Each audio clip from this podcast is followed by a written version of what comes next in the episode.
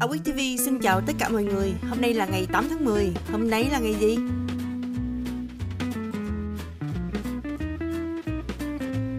Ngày sinh của ai?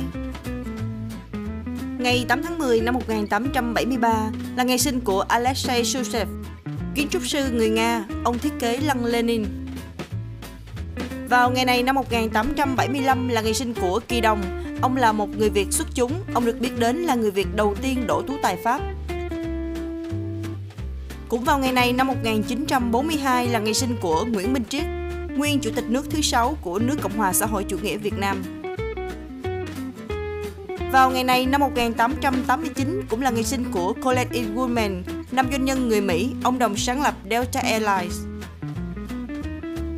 Ngày 8 tháng 10 năm 1970 là ngày sinh của Matt Damon, nam diễn viên người Mỹ. Anh bắt đầu nổi tiếng vào năm 1997 với vai trò viết kịch bản và thủ vai chính trong phim Good Will Hunting bên cạnh Ben Affleck.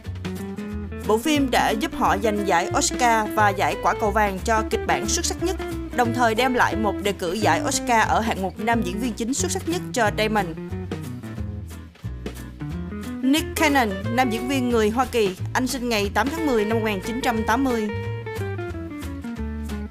Cầu thủ bóng đá người Pháp Aman Traoré, anh cũng sinh ngày 8 tháng 10 năm 1989.